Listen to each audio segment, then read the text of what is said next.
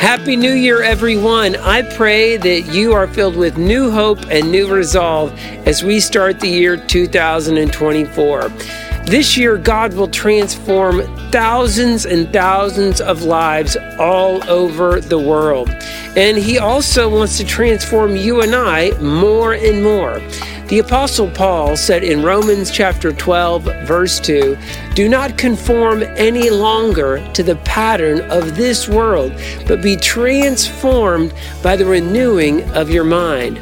God renews our mind and our thinking as we study the living and active Word of God, the Bible. Over the next few weeks, I'll be going through Matthew chapters 5 through 7, Jesus' Sermon on the Mount.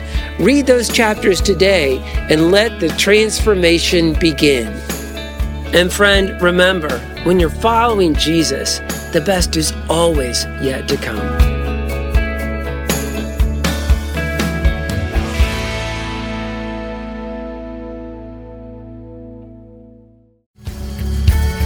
Thank you for listening to our podcast. Be sure to subscribe so that you can be notified of our most recent content. If you have any comments or questions for us, feel free to jump over to WashingtonCrossroads.com.